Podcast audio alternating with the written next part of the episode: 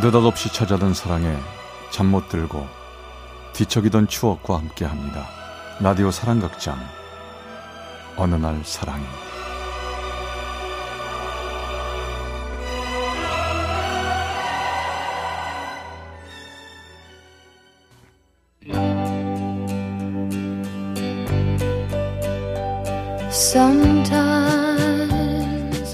사랑의 체험수기 어느 날 사랑이 제 273화 미안 내 사랑 like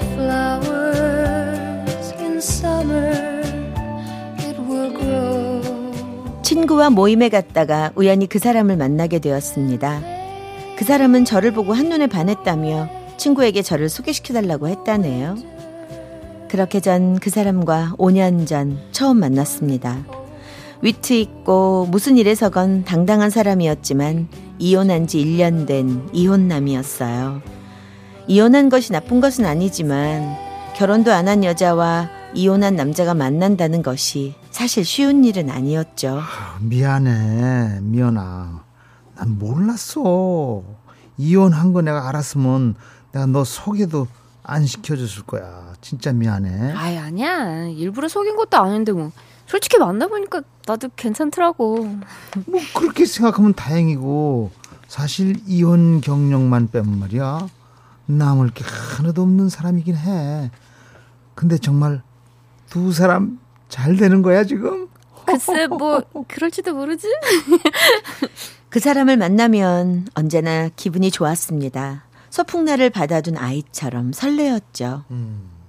내가 사람을 좀 볼 줄 아는데 말이죠. 미연 씨는 얼굴에 근심 걱정이 없어 보이세요? 백치미가 흐른다고 해야 되나? 백치미요? 네. 그거 안 좋은 말 아니에요? 응? 어, 눈치 되게 빠르신데. 아, 뭐예요? 아, 농담입니다. 아, 센스는 있으신데요. 아, 오늘 저 우리 오리배 타러 안 갈래요? 오리배요? 한 번도 안 타봤는데 타다 빠지면 어떡해요? 빠지면 내가 구해주면 되죠. 뭐가 걱정이에요? 제가 이래봬도 개헤엄을 얼마나 잘, 잘 친다고요? 개헤엄 10단입니다. 개헤엄 10단이요? 네. 개헤엄 한번 보실래요? 아, 뭐예요? 그게 진짜 강아지 같아. 만나면 만날수록 따뜻함이 느껴지는 사람. 언제나 절 웃게 만드는 그 사람. 아주 오래 만난 연인들처럼 만나면 편하고 즐거웠죠. 김미연 씨, 오늘은 내가 좀 업어줄까요? 업어요? 갑자기 왜요? 아 저번에 남자친구 생기면 꼭 업혀보고 싶다고 했잖아요. 상준 씨가 제 남자친구라는 거예요? 당연하죠. 어, 내가 미연 씨 남자친구인지 몰라서 물어보는 거예요? 아, 뭐 그렇게 모른 척 내성 떨지 말고 어서. 저요.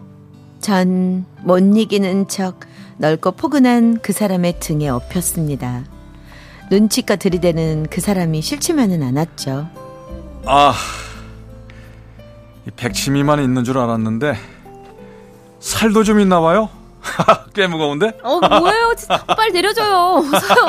아. 우린 계속 장난을 치며 낙엽이 깔린 길을 걷고 있었습니다. 어디선가 걸려온 전화를 확인한 그 사람은 갑자기 표정이 굳어버렸습니다. 그렇게 말없이 서 있더군요. 제, 우리 딸이 고열로 병원에 입원했다고 전 부인에게서 연락이 왔어요. 아무래도 잠시 병원에 들려야 될 것 같은데. 어, 그래요. 가봐요. 애 아프다는데. 그러지 말고 같이 가요. 차에서 기다리면 애 보고 금방 나올게요. 전 고민하다 그 사람을 따라 병원으로 갔습니다. 안 된다는 말을 할 수도 없었고 화가 난 것처럼 집에 가겠다고 말하기도 참 어색한 상황이었죠. 잠시 다녀올게요. 차에서 기다려요. 그 사람은 급하게 차에서 내렸고 응급실 앞에서 서성이던 그 사람의 전부인과 안으로 들어갔습니다. 전 그 사람의 전부인을 보자마자 죄인처럼 반사적으로 차안 깊숙이 몸을 숨겼습니다. 싸늘한 차 안에서 혼자 웅크리고 있자니 갑자기 너무도 처량한 생각이 들었습니다. 이 사람을 사랑하는 일이 쉽지만은 않을 것 같다는 생각이 제 마음을 흔들기 시작했죠. 그리고 의자엔 급하게 내리느라 놓고 내린 그 사람의 핸드폰이 있었는데요. 바탕 화면엔 전 부인과 딸과 찍은 단란한 가족 사진이 보였습니다. 갑자기 혼란스러웠고 전 허겁지겁 가방을 들고 차에서 내려버렸습니다. 그때였습니다. 멀리서 그 사람이 달려왔습니다. 미연 씨 어디 가요? 제가 있을 자리가 아닌 것 같아서요. 아 그게 무슨 말이에요? 화났어요? 제가 화낼 자격이라도 있을까요? 에, 아픈데 다시 가보세요. 저 가볼게요. 아 미연 씨 이러지 마요. 다 알고 있었던 거잖아요. 외면할 수 없었어요. 아, 조금만 이해해 줄 수 없어요? 이해해 달라는 그 사람이 너무도 미웠습니다. 머리로는 이해가 됐지만 제 입장에서도 이 상황을 조금이나마 헤아려 줬더라면 하는 마음에 눈물이 났습니다. 전 아무 말 없이 그 사람의 손을 뿌리치며 택시를 탔죠. 저 아저씨 여, 여의도 여의도요. 아 미연 씨, 미연 씨!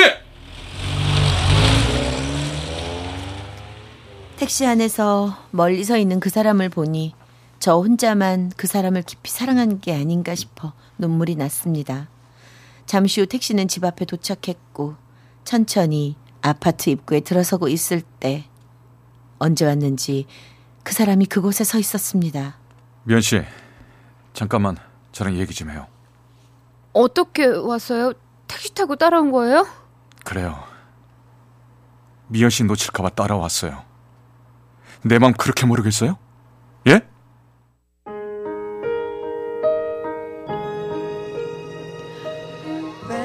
그 사람을 보는 순간 전 발목이 잡힌 듯 움직일 수 없었고 뒤에서 저를 잡아당기며 꼭 안아주는 그 사람의 품에서 전 남은 눈물을 한없이 흘리고 말았습니다. 꼭 많은 시간이 있어야만 깊은 사랑이 만들어진다는 말이 틀렸다는 걸 확인하던 순간이었죠. 내가 미안하다고 말하는 게 미연 씨를 더 비참하게 할까봐 안 하려고 했어요. 미연 씨 생각하는 제 마음 아시겠죠? 저 어떻게 하면 좋을까요? 이혼한 건 분명한 거지만 딸은 아직 어려서 제가 어떻게 할 수 있는 방법이 없는 것 같아요. 하지만 미연 씨가 하라는 대로 할게요. 솔직히 말하면 그 전철을 비롯해서 모든 발길을 끌길 바라지만 그건 쉽지 않을 것 같고 다른 문제도 아직은 제가 관여할 것만은 아니란 생각이 들어요. 저도 좀 더 생각해 볼게요. 나도 더 잘할게요. 우리 서로 노력해봐요. 그리고 나에게 기회를 줘요, 미연 씨. 결국엔 사랑하는 사람이 진다는 말이 있잖아요. 정말 그런가 봐요. 그렇게 1년 정도를 그 사람을 다시 만났습니다.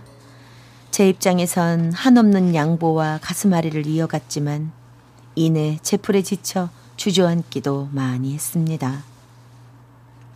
오늘은 또 왜 그렇게 화가 난 거야?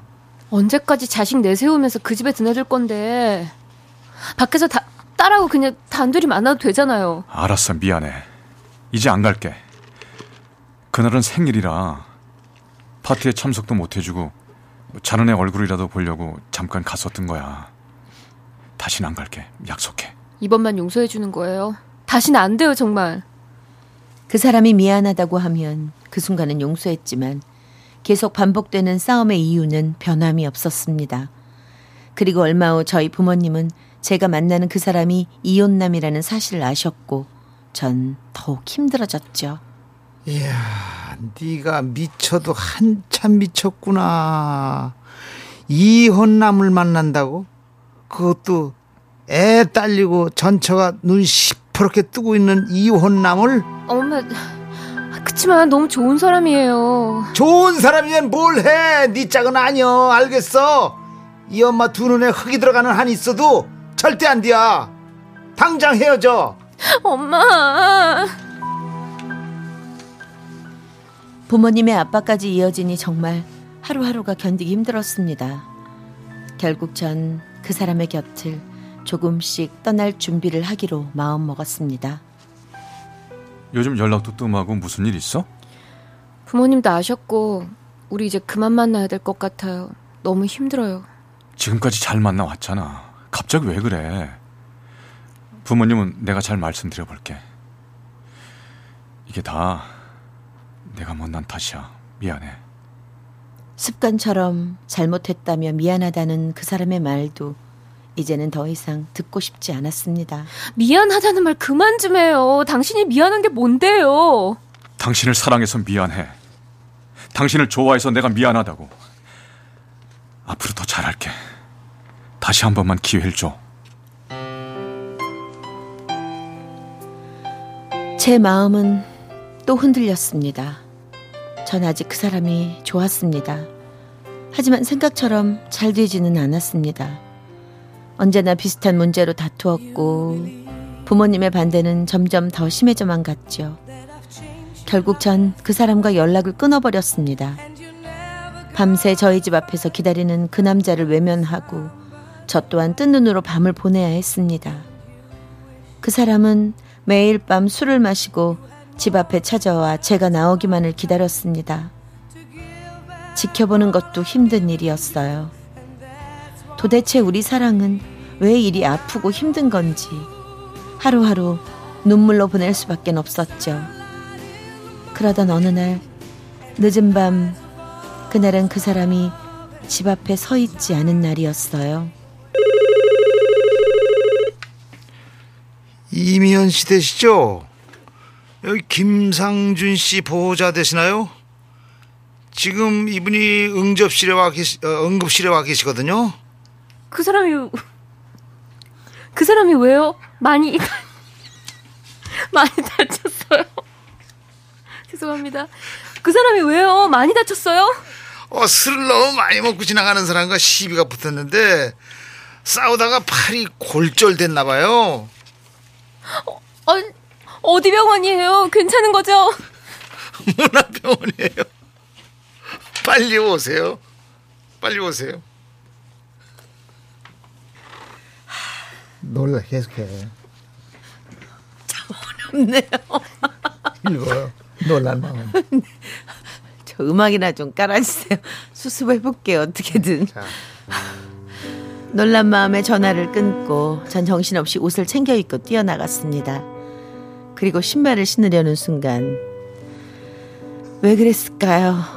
왠지 이렇게 뛰어나가면 다시는 지금의 나로 이 자리로 돌아오지 못할 것 같은 느낌, 후회할 것 같은 느낌이 저를 한 발자국도 움직이지 못하게 했습니다. 그리고 전 그 자리에 주저앉아 엉엉 울고 말았습니다. 상준 씨, 상준 씨, 미안해요. 미안해요, 상준 씨.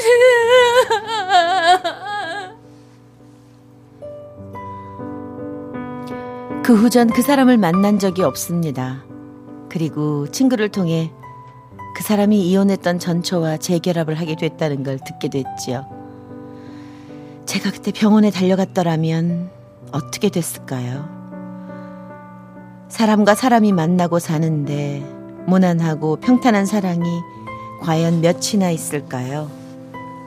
저 또한 가끔 지난 날에 그 사람과의 사랑을 생각하며 가슴 아픈 추억을 다시금 곱씹어 봅니다. 그 사람 참 좋은 사람이고요. 생각하면 미안한 내 사랑입니다.